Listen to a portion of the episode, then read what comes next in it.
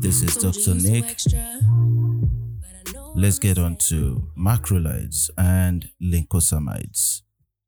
A little bit of stuff on protein synthesis won't hurt to help us understand the pharmacology of this class of drugs, the macrolides and lincosamides. Now, bacterial protein synthesis involves processes which is made possible by the ribosomal RNA, the rRNA, the messenger RNA, the mRNA, and the transfer RNA, the tRNA. Now, to begin with, the double stranded DNA must unwind, that is, in a twisting motion, or untwisting this time around, in the region which codes for the specific protein to be made, and only that one strand of the DNA serves as a template for what is known as transcription.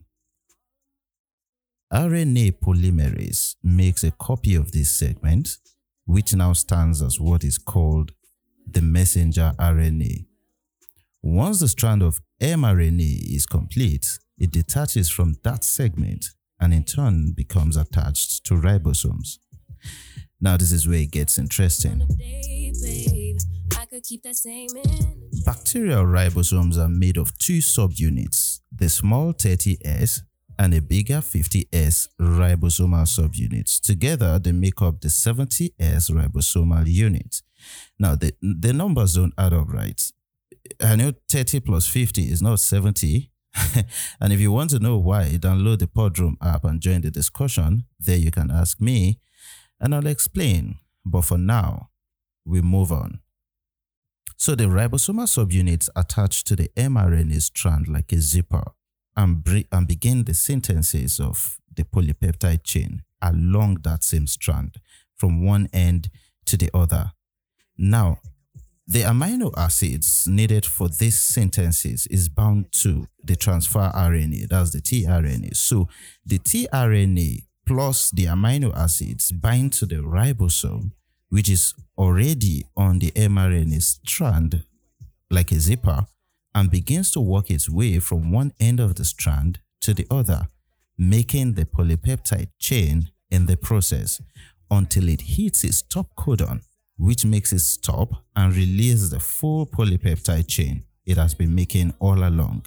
Now, the 70S ribosome couples itself back after this process and awaits for that instruction.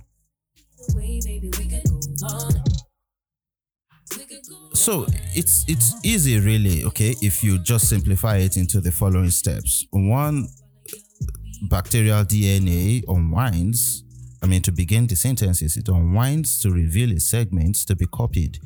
Secondly, the RNA polymerase makes a copy of this segment that has been revealed and makes a copy a complete mirror image of the segment detaches this new copy, which now stands alone as the mRNA.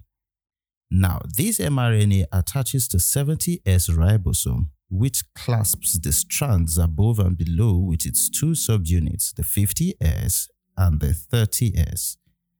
tRNA, which contains amino acids, is then bound to the ribosome, and this moves along the mRNA strand to synthesize the polypeptide chain. Now, macrolides and lincosamides. This is this is actually why we are discussing this. The macrolides and the lincosamides inhibit this particular ribosome and do not allow it to move. If it cannot move, polypeptides and hence protein synthesis stops and bacteria cannot grow. Everything becomes static, and that is why they say these drugs are bacteriostatic.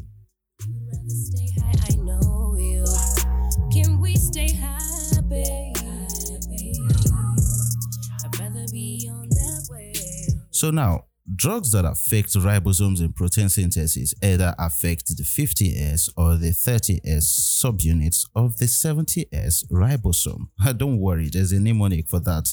So the mnemonic is that you buy at 30 and sell at 50. I mean, you want to make a gain whenever you buy something, right? So you buy at 30 and you sell at 50. So eh, the mnemonic is actually the at and the sell and the 30 and the 50. So it's AT, 30, sell as per C E L L at 50.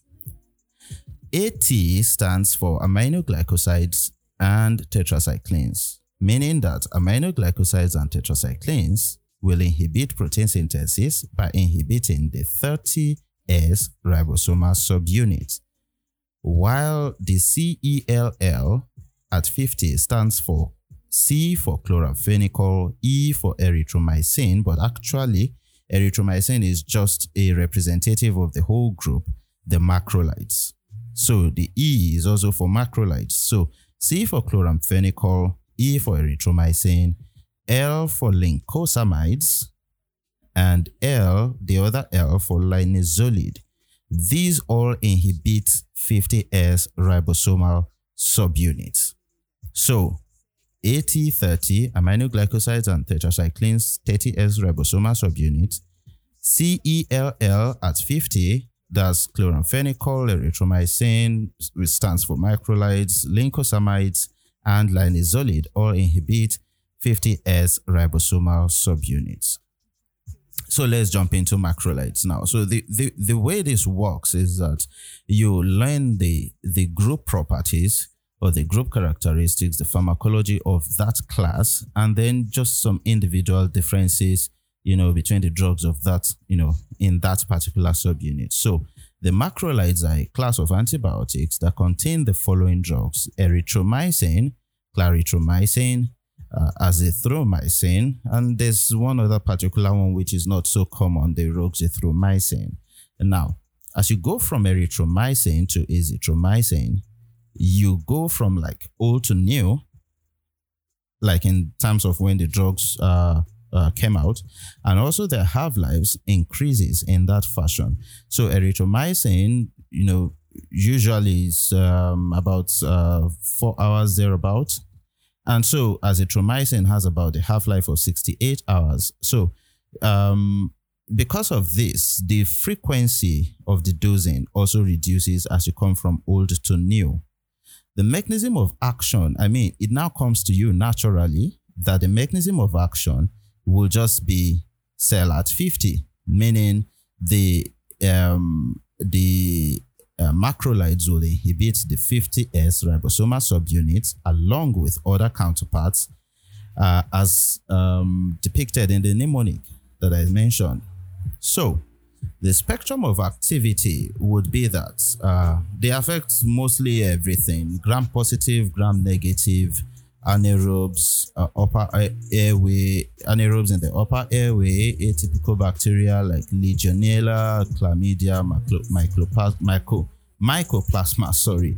So I mean, it goes without saying that you should uh, actually have some knowledge of the of some microbiology before, um, if if you don't want to really just cram this. Uh, Mycobacterium avium complex, Campylobacter treponema pallidum and all that. We won't go into what all this means uh, since we don't want to do some microbiology here.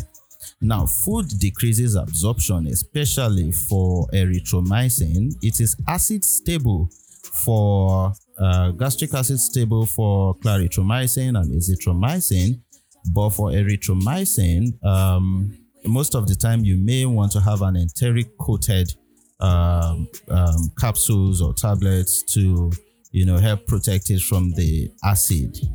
Um, clarithromycin is well absorbed irrespective of food. So whether you just eat or not, you can use your clarithromycin. And um, yeah, so that's that about absorption. Uh, it is distributed to all body fluids and even placenta, except the CSF and is eliminated. They are all eliminated uh, through the hepatic pathway Uh, it's only clarithromycin, which is partially excreted by the renals, and that is why it's uh, it's the only drug in this class which needs renal adjustment. What we mean by renal adjustment is that depending on the renal function of the patient, you may want to uh, adjust the dose according to the renal clearance, uh, adjust the dose uh, usually downwards. Uh, so you don't affect the kidneys more, or you don't uh, uh, cause an increased concentration because the kidneys cannot excrete. So the erythromycin, like I was saying earlier, has a half life of about um, 1.5 hours or to two hours. Clarithromycin has a half life of about six hours. So usually you can give it twice daily. Azithromycin it has a has a half life of about 68 hours, meaning you can uh, dose it even once a day, which is usually what is done anyways. 80%, we're talking about antibiotic resistance now. 80% uh, resistance in this group uh, occurs through active efflux mechanism, in which there's an MEF gene that encodes for an efflux pump. So what just happens is that it actively pumps macrolides out of the cell away from the ribosome, which it is supposed to inhibit. Another mechanism is one in which the a gene alters the binding site of the micro, macrolide on the ribosome. And um, lastly, there's this cross resistance that can happen uh, between all macrolides. Even lincosamides, I think there's a syndrome like that, like macrolides lincosamide syndrome or something, something of that nature. I'm not so sure now. Um, talking about adverse uh, reactions, um, just take the first uh, one, two, three, four, five letters of uh, macrolides, which is macro, and you get uh, the adverse reactions. M starts for motility, A stands for arrhythmias, C stands for cholestatic hepatitis, uh, R stands for rash, and O stands for eosinophilia if you start the spelling with an O. so M for uh, motility, uh, it it actually increases gastric motility, and that's why you can use it in diabetic gastroparesis because the, the intestines are not really moving along as as you want. So uh, you can use erythromycin because it, it acts as as um, uh, an agonist to motilin, which helps to increase gastric motility. And so that is part of why gastrointestinal side effects, about 33% of cases, are what you experience in patients using uh, macrolides, especially erythromycin, because they, they can now have diarrhea, they can have vomiting, and all that. You have an increased uh, gastrointestinal uh, motility. Uh, patients uh, who are already at risk for arrhythmias can have arrhythmias, talking about the A now, and they have prolonged QT interval. So, if they're already on drugs that can even cause arrhythmias before, you want to be careful giving them um, um, erythromycin or macrolides generally because they can prolong the QT interval. Uh, they can cause cholestatic hepatitis, which will present as jaundice, nausea, and all that. Rash, um, antibiotic rash, uh, is one of the very common complications, and uh, eosinophilia. They have um, this blood picture which uh, would give eosinophilia.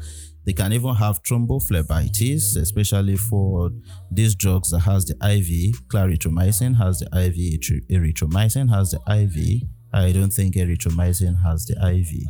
Uh, drug interactions now. Um, these drugs inhibit the CYP3A4 enzyme. Now, what this do- enzyme does is actually to break down um, a lot of um, other drugs in the body. So, when you inhibit this enzyme too, it means that these other drugs cannot be broken down in the body, and then it will increase the concentration of these drugs in the body. Hence, it will increase the toxicity and how much they stay longer in the body, and they, you know, they themselves will cause either uh, a prolonged effect, uh, prolonged or heightened adverse reaction, and you know, you can name it. So. Um, you don't want to give these drugs along with other drugs that work via this um, enzyme enzymatic breakdown that involves CYP3A4 enzyme. Okay, so uh, example of those drugs are like carbamazepine, theophylline, warfarin, and valproate. So if if you if you if you have a patient that is on these drugs, you want to be careful giving them um, erythromycin, clarithromycin, or azithromycin, especially warfarin, because of the INR that can be uh, increased if you're giving warfarin, and then you now inhibit the breakdown of warfarin, meaning warfarin cannot even be eliminated from the system. So you have a heightened uh, response and INR and all that. So, ah. Well, that's um, usually the things you would need to know about this class of drugs and some sub- subtle individual differences in uh, the class of, I mean, the drugs in this class uh, of antibiotics. Uh, so, enough of macrolides. Let's talk about a close relative in uh, mechanism of action, the lincosamides. Briefly, uh, this class uh, has clindamycin and um, lincomycin. Yeah, they have lincomycin. So they are they're active against uh, staph, strep, um, gram positive and gram negative anaerobes, and even against Bacteroides fragilis. So, uh, of course, what's the mechanism of action of uh, lincosamides? You know this already, so just just say it. So, of course, it's part of the cell at 50 and you know cell at 50 contains what? Class of drugs? Yeah you can say it. Say it say it in your mind. So it contains the uh, chloramphenicol, erythromycin for the macrolides, uh, lincosamides, and linezolid. All these inhibit 50S ribosomal subunit. So, of course, uh, lincosamides, uh, clindamycin, and lincomycin will inhibit 50S ribosomal subunit and hence inhibit protein synthesis. And the bacteria cannot grow because of this and becomes bacteriostatic. Uh, I forgot to mention that um, if you give, uh, we said um, um, the macrolides are bacteriostatic, but if you give it at very high doses at a time, it, it can give um, a bacterio suicidal effect, meaning it can kill the bacteria. So um, that is uh, the the the um, caveat. That's what you need to know about that. So these ones too are bacteriostatic. And uh, where can you use this? In anaerobic infections, osteomyelitis, arthritis, um, AIDS-related toxoplasmosis, where they combine combine it with um, pyrimethamine, um, AIDS-related pneumocystic uh, pneumocystis carinii uh, pneumonia, you know, and um, yeah, these are the common uh, places where you use it. And um, adverse reactions can be in the form of severe diarrhea. In fact, they can have pseudomembranous enterocolitis, which is caused by uh, Clostridium difficile. Now, um, if you give them a high intravenous dose, uh, you could get um, neuromuscular blockade from this um, class of drugs. And of course, just like um, macrolides, they have neutropenia now, not eosinophilia. Uh, they have neutropenia, they have impaired liver function, hypersensitivity, and all. So the the most important things when talking about uh, this class of drugs that we just talked about, the macrolides, the lincosamides, is to pick out the subtle differences. Uh, you also pick out the the group characteristics and um, how they're eliminated. Uh, the drug interaction is very important. You also need to pick out um, the um, half life, uh, which is also important, and the common side effects and why they have those side effects. So, um, essentially, uh, then you also need to pick out the mechanism of action. Very important. It is always, always tested, and that's why there's a mnemonic. that's why there's a mnemonic for that. So, um, I hope this has been um, a little bit, um, a little bit of stuff, and um, yeah. So uh, that's uh, that's all, fellas. Uh, next, we talk about um, sulfonamides in the next episode. So, this content is made for medical students or pharmacology enthusiasts and medical practitioners who want to refresh their memory within the shortest possible time. This is meant to be used in conjunction with detailed pharmacological notes, pharmacology notes, or texts uh, not sufficient as a standalone. Well, if you find it sufficient as a standalone, then it means I've actually done a very good job with this uh, podcast episode. But we're running out of time. And um, yeah, see you in the sulfonamides episode. Bye for now. We on the right side of passion, we could share love in the ocean. But if you wanna go insane either way, baby, we could go all night. We could do it all night. We could go all night. All night. Do we heal? Do we bleed? I'ma follow you.